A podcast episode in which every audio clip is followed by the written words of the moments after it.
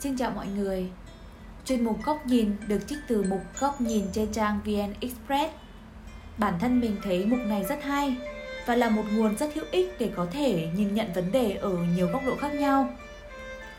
Nên mình quyết định sẽ đọc mục này thường xuyên hơn để mọi người có thêm nhiều góc nhìn mới và có những quyết định và nhận định riêng cho bản thân mình. Mời các bạn cùng lắng nghe.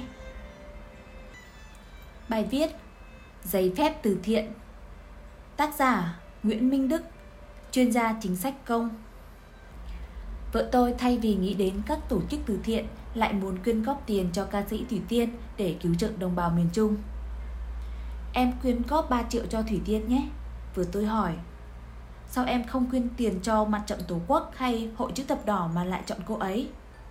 Tôi hỏi lại. Nhỡ Thủy Tiên biển thủ tiền của em thì sao? Vì em tin cô ấy. Vừa tôi thẳng thừng. Bạn tôi cũng mới viết lên trang của cô ấy thông báo hai ngày tới cô sẽ có một chuyến xe vào miền Trung mang theo nhu yếu phẩm. Ai muốn quyên góp thì liên lạc với bạn.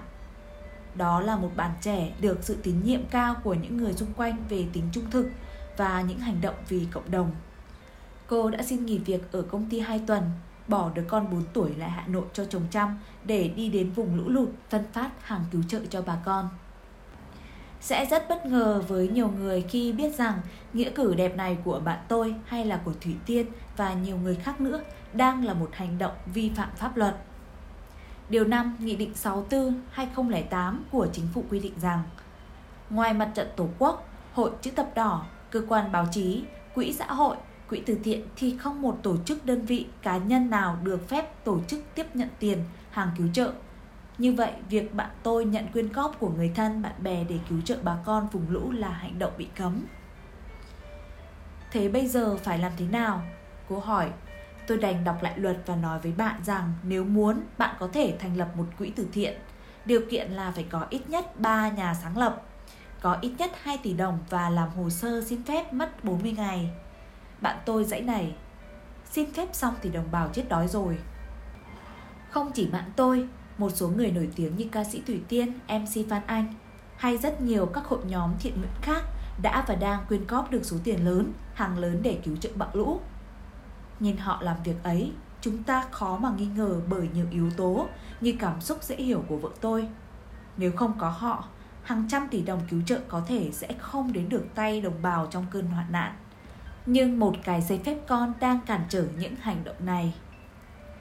Bạn tôi vẫn quyết định nhận tiền và hàng cứu trợ và lên đường.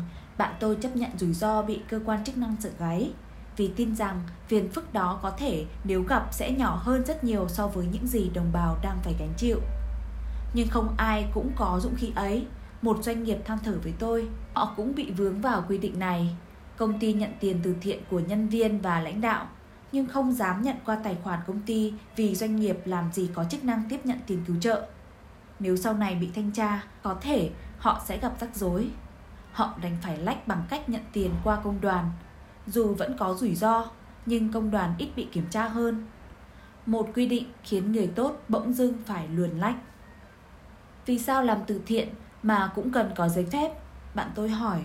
Có thể cơ quan nhà nước thực sự lo ngại nguy cơ một số người sẽ lợi dụng việc vận động tiền quyên góp, hàng cứu trợ để chiếm đoạt thành của riêng. Nhưng tôi không nghĩ ai đó có ý định chiếm đoạt tiền quyên góp mà lại mất công đi xin giấy phép nhà nước.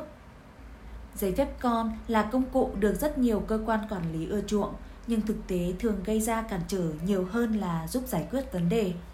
Thực tế chúng ta đang có nhiều giấy phép con trong các hoạt động dân sự, từ sửa, xây nhà, giấy phép bay flycam, giấy phép công diễn trước công chúng, cho tới loạt giấy phép con trong hoạt động kinh doanh được nói đến nhiều năm qua.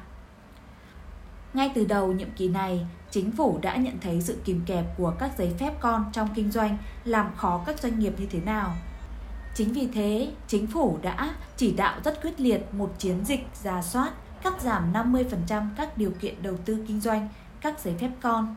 Hành động này đã giúp rất nhiều nguồn lực tư nhân được giải phóng, đổ vào làm ăn kinh doanh, góp phần giúp Việt Nam đạt được tăng trưởng cao, gây ấn tượng trong nhiệm kỳ qua. Nhưng có vẻ chỉ có giấy phép con trong kinh doanh được giả soát và bãi bỏ, còn giấy phép con trong việc làm từ thiện thì chưa có ai giả soát. Vì thế nên một quy định từ năm 2008 đến nay vẫn còn tồn tại và ngáng đường những người phục vụ cộng đồng. Chúng ta đã có hiến pháp mới năm 2013 nói về quyền con người, quyền công dân chỉ bị hạn chế theo quy định của luật chứ không phải nghị định. Chúng ta đã có Bộ luật dân sự năm 2015 cũng quy định các quyền dân sự bao gồm cả quyền tặng cho tài sản, ủy quyền quản lý tài sản chỉ bị hạn chế bởi luật. Nhưng một quy định cấm tại nghị định từ năm 2008 về từ thiện vẫn chưa được điều chỉnh cho phù hợp với cuộc sống.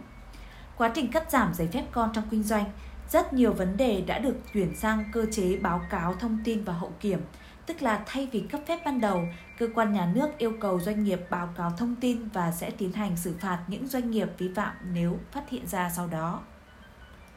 Bởi những hoạt động quyên góp từ thiện, nhà nước hoàn toàn có thể áp dụng một cơ chế tương tự, tức là thay vì bắt các cá nhân, tổ chức phải xin phép mới được làm, cơ quan nhà nước có thể yêu cầu các cá nhân tiếp nhận tiền quyên góp phải công khai việc sử dụng số tiền này và xử lý những kẻ lừa đảo lợi dụng hoạt động này để chiếm đoạt thành của riêng. Bộ luật hình sự quy định hành vi lừa đảo chiếm đoạt từ 2 triệu đồng trở lên sẽ bị xử phạt hình sự với hình phạt là tù.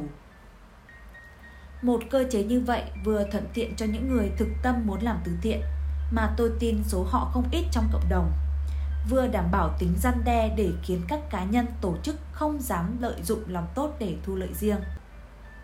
Quốc hội vừa khởi động kỳ họp mới, thay vì con mắt nhìn đâu cũng thấy tội phạm. Tôi mong các nhà làm luật sẽ sớm đặt nhiều niềm tin hơn vào cơ chế tự vận hành của xã hội, vào những người dân lương thiện, chính trực và nhân ái của mình.